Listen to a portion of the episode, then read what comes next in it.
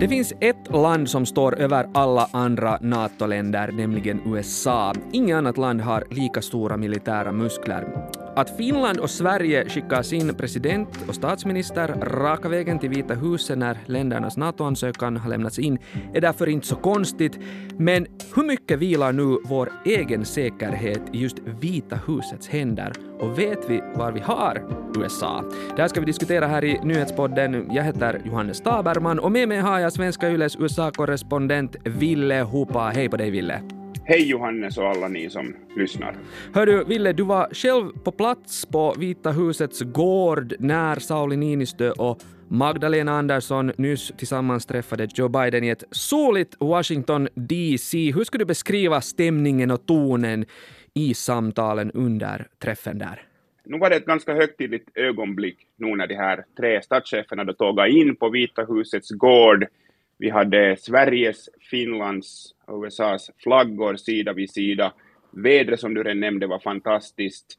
Och allt liksom signalerar att det här är ett vänskapligt möte, ett möte utan friktion. Det var många leenden. Eh, vi fick inte direkt ta del av några samtal, utan det kom eh, korta anföranden av Joe Biden, Sauli Niinistö, Magdalena Andersson, där man betonar då att NATO blir starkare, av att Finland och Sverige går med, att Finland och Sverige har starka band till USA än från tidigare, att det är två mycket sunda demokratier som nu ansluter sig. Sen var det lite intressant att notera små skillnader i vad som sades eh, när de här tre eh, statscheferna talade.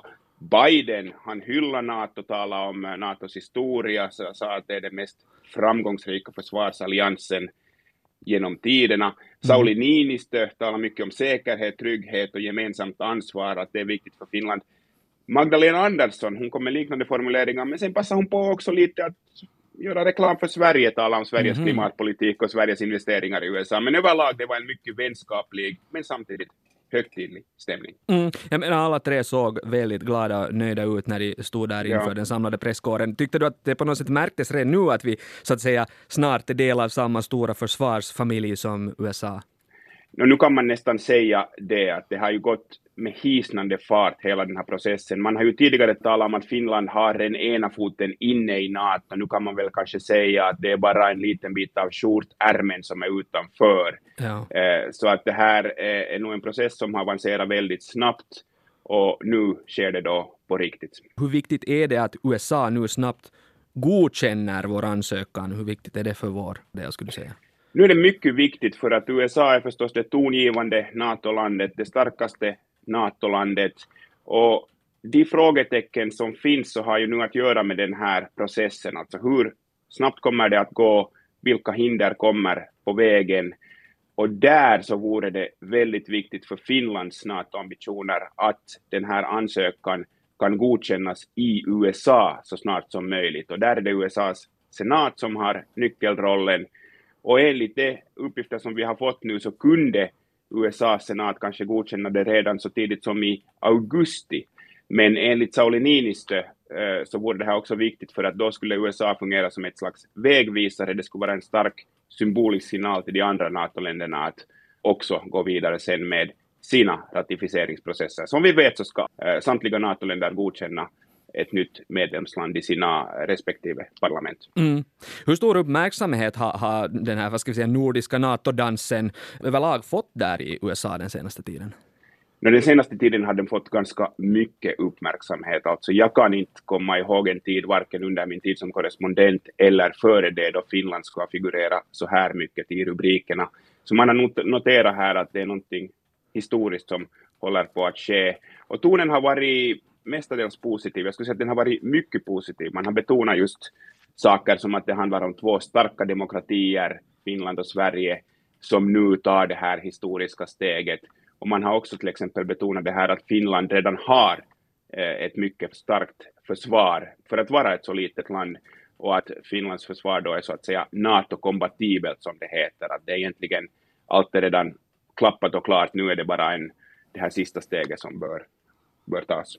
Ja, och ett hinder ännu här för sista steget är ju Turkiet och en stor orsak till att president Niinistö och statsminister Andersson nu då besökte Vita huset är just Turkiets försök att sätta käppar i hjulet för Finlands och Sveriges NATO-medlemskap. Jag menar, är det helt enkelt så att lilla Finland och Sverige nu rusar direkt till storebror USA när dumma Turkiet bråkar?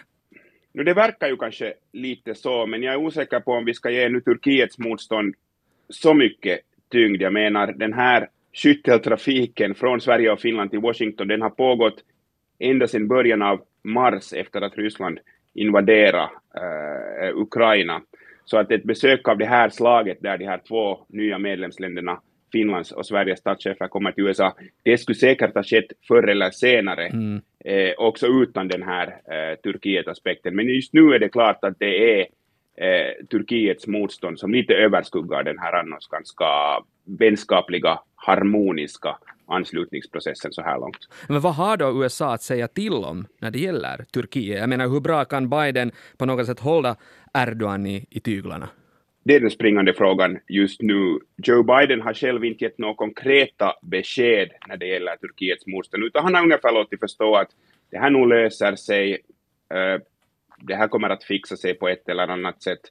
Och när jag har talat med några experter så är de nog eniga om att eh, USA sitter på flera trumfkort här och kan övertyga, övertala och pressa Turkiet att godkänna Finlands och, och Sveriges medlemskap. Frågan är förstås nu hur mycket allvar Turkiet menar med sina krav om att eh, Sverige borde överlämna turkiska kurder, kurdiska medborgare till Turkiet, sådana som Turkiet kallar terrorister. Hur mycket allvar finns det i det här och hur mycket handlar det om att köpslå, skaffa sig fördelar och så vidare. Den här experten som jag talade med för några dagar sedan sa att ett verktyg som USA till exempel kan använda är en eh, jaktplansaffär som Turkiet mm. har gått och väntat på. Turkiet håller på att köpa F-16 jaktplan från USA. Den affären stampar nu på stället. Eh, där kan kanske Biden göra någonting. Eller så möjligen kan också Turkiet erbjudas någon annan typ av fördelar inom NATO, en starkare position och så vidare. Så att eh, det här ses nog inte som ett definitivt nej från Turkiet, utan nu handlar det då om att förhandla och se vad Turkiet verkligen vill och vad NATO och framförallt då Finland och Sverige kan gå med på. Mm, och så tänker jag också att kanske vad Biden är redo att ge efter för när det gäller Erdogans krav. Jag menar, hur mycket vill han att Finland och Sverige ska ingå i NATO? Precis, ja. Och när man lyssnar på Biden så är nu budskapet väldigt klart att han ser Finland och Sverige som mycket värdefulla nya medlemmar i i NATO. Så att eh, äh, här i Washington så är nog andan den att det här kommer att lösa sig på ett eller annat sätt, men hur snabbt det sker och på vilket sätt så, så, så det återstår att se. Sauli Niinistö sa ju också igår då att nu gäller det också för Finland då att komma med ett tydligt och klart svar på Turkiets krav. Men vilka Turkiets exakta krav är, så det menar Niinistö också att det är lite oklart ännu, att han hade sett både en kravlista på tio olika punkter och sen hade han sett någon lite kortare lista på olika krav. Så att eh, här finns vissa frågetecken nog ännu som bör redas ut. Och framförallt så är ju då frågan om hur mycket det här kan fördröja hela den process som nu pågår. Mm.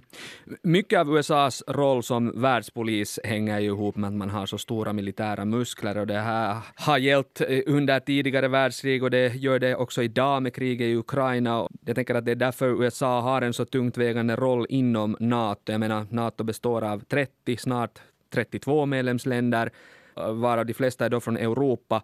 Så man kan ju sådär fråga sig vad NATO skulle vara utan USA. Men, men, men hur viktigt är det för Biden att NATO just växer sig större och starkare under hans tid i Vita huset? No, Joe Biden är nog en gammal och trogen vän av NATO. Alltså hans NATO-relation sträcker sig flera decennier tillbaka och han har flera gånger sagt att Eh, han ser NATOs artikel 5, den här berömda artikeln om det här kollektiva försvaret, han ser det som en helig paragraf att värna om. Och ett stort element i hela hans presidentskap har varit att äh, återinföra USA som en trovärdig äh, aktör och samarbetspartner äh, på den globala arenan, att stärka banden till USAs allierade, de som tog ganska mycket skada under Trumps presidentperiod. Och i den här ambitionen så är, så är NATO nog en, en mycket mycket viktig allians. Och det är klart att USA också ser Finlands och Sveriges medlemskap som någonting som skulle stärka NATOs positioner just i östra, nordöstra eh, Europa. No, men den här Bidens ambition liksom att, att, att, att USA ska vara liksom, ha en central roll på den världspolitiska kartan, vara världspolis, vara engagerad också i liksom utrikesfrågor. Är det här någonting som det amerikanska folket stöder eller vad, vad tycker till exempel vanliga amerikaner om NATO? När det gäller just NATO som organisation så skulle jag nog säga att det är nog inte någonting som väcker särskilt starka känslor hos vanliga amerikaner. Men förstås nu i och med det här Ukraina-kriget så har också intresset för NATO och NATOs roll vuxit i USA. Eh, och det är väldigt många amerikaner som följer med det här kriget. Samtidigt så är det här kriget ändå ingenting som i grunden har rubbat amerikanernas liksom trygghetskänsla på samma sätt mm. som det har gjort för många av oss som bor i Europa. Eh, I en ganska färsk gallupmätning eh, från eh, april så sa två tredjedelar av amerikanerna att de har en positiv syn på NATO, ungefär 67 procent, och det här är lite mer än för ett år sedan. Och det betyder nog att många har fått upp ögonen eh, för NATOs betydelse också. Men samtidigt så finns det en av tre amerikaner som har en lite skeptisk eller till och med negativ syn på, på NATO. Mm. Hur ser då NATO-attityderna ut bland eh, amerikanska politiker? Finns det liksom någon större NATO-kritisk falang att tala om? Nej, men det finns en uh, mindre NATO-kritisk mm. falang. Uh, just nu är nog stödet både för Ukraina och för NATO väldigt starkt bland de amerikanska beslutsfattarna. Det bekräftades redan igår uh, då senaten röstade igenom det här enorma stödpaketet för Ukraina på ungefär 40 miljarder dollar. Det hamnar lite i skymundan här mm. på grund av det här mötet mellan Biden och Niinistö och Andersson. Men USA har ju stött Ukraina väldigt starkt och det här paketet gick igenom i senaten med rösterna 86 för, 11 emot. Och det är nog mycket sällan man ser så här tydliga omröstningar i USAs senat i dessa dagar. Så att de allra flesta kongressmedlemmar, senatorer, eh, upplever nog att eh, USAs stöd för Ukraina och USAs engagemang i NATO, åtminstone just nu, är viktigt. Men sen finns det den här kritiska falangen, där förstås Donald Trump är den stora opinionsledaren. Han har kritiserat det här senaste stödpaketet till Ukraina, sagt att pengarna borde användas på någonting annat i USA istället. Och där finns det då en liten grupp republikaner som eh, har anammat det här Trumps lite isolationistiska, eh, kritiska synsättet, där man då anser att USA inte borde lägga så mycket tid och resurser på att engagera sig internationellt. Men jag menar, vi ser nu att det finns stark medvind för NATO i USA just nu, men kan inte USAs NATO-kurs ändras plötsligt igen med 180 grader om Trump väljs till president igen om två år? Det är en mycket intressant fråga och det är helt klart en fråga också som Finlands statsledning har funderat på. Vi ska komma ihåg att till exempel när Sauli Niinistö för första gången besökte Vita huset i år, alltså i början av mars, bara några dagar efter Rysslands invasion, så passade han på redan då att träffa republikanska ledare i senaten. Okay. Och det här tolkar jag nog helt eh, som ett uppenbart drag just för att bädda för framtiden, det vill säga det finns en klar chans att republikanerna tar över kongressen i höstens mellanårsval och ingen vet vad som händer i presidentvalet 2024. Och skulle det gå så att Trump då skulle väljas på nytt till president. Obs, det är ett väldigt stort frågetecken, men skulle det gå så, så det är klart då att det då uppstår väldigt stora frågetecken kring USAs NATO-engagemang också. Och det är därför som man nu har bäddat för det här NATO-medlemskapet från finskt håll, eh, försökt förankra det så starkt som möjligt i båda partierna i USA. Och det är därför också som både Finland och Sverige är måna om att den här processen ska framskrida så snabbt som möjligt. Så att jo, skulle det gå så att, att republikanerna vinner mer makt under de kommande åren, så då uppstår det vissa frågetecken. Men just nu så känns det inte som ett särskilt uh, troligt scenario. Mm. No, mycket hinner hända förstås där i USA nu eh, under kommande två år och, och, och, och vi har ju sett liksom att landet tampas med stora inre slitningar och, och, utmaningar och problem. Så jag funderar liksom att hur mycket påverkar amerikansk inrikespolitik då vår finländska säkerhetspolitik framöver nu när vi snart då ingår i samma militärallians som USA? Är det inte riskabelt? No, jo, det är klart att inrikespolitiska förändringar i USA också kan påverka USAs utrikespolitik, men när vi ser just på det här stödet just nu, både för Ukraina och för NATO, så är det så pass brett och så pass starkt så att eh, det är svårt att säga att några väldigt stora förändringar skulle ske under de närmaste åren. Det stora frågetecknet är just presidentvalet 2024, om det då kommer en Trump eller en väldigt Trumpaktig republikansk kandidat som vinner det valet, så då kan det få följder för NATO som organisation. Det kan försvaga NATO som organisation. Men just nu så är det svårt att säga att det här USAs engagemang för NATO skulle det här försvaga särskilt mycket. Det finns väldigt många republikaner som också ser att NATO har en mycket viktig roll i det här världsläget och under de kommande åren. Så du skulle säga att vi, vi vet var vi har USA? Just nu så vet vi var vi har USA. Tack Ville Hoppa för att du kom hit och förklarade för oss hur det här oroliga läget i världen ser ut ur ett amerikanskt perspektiv. Tack så mycket.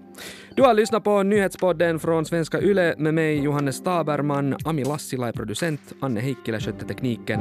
Fortsätt lyssna på oss.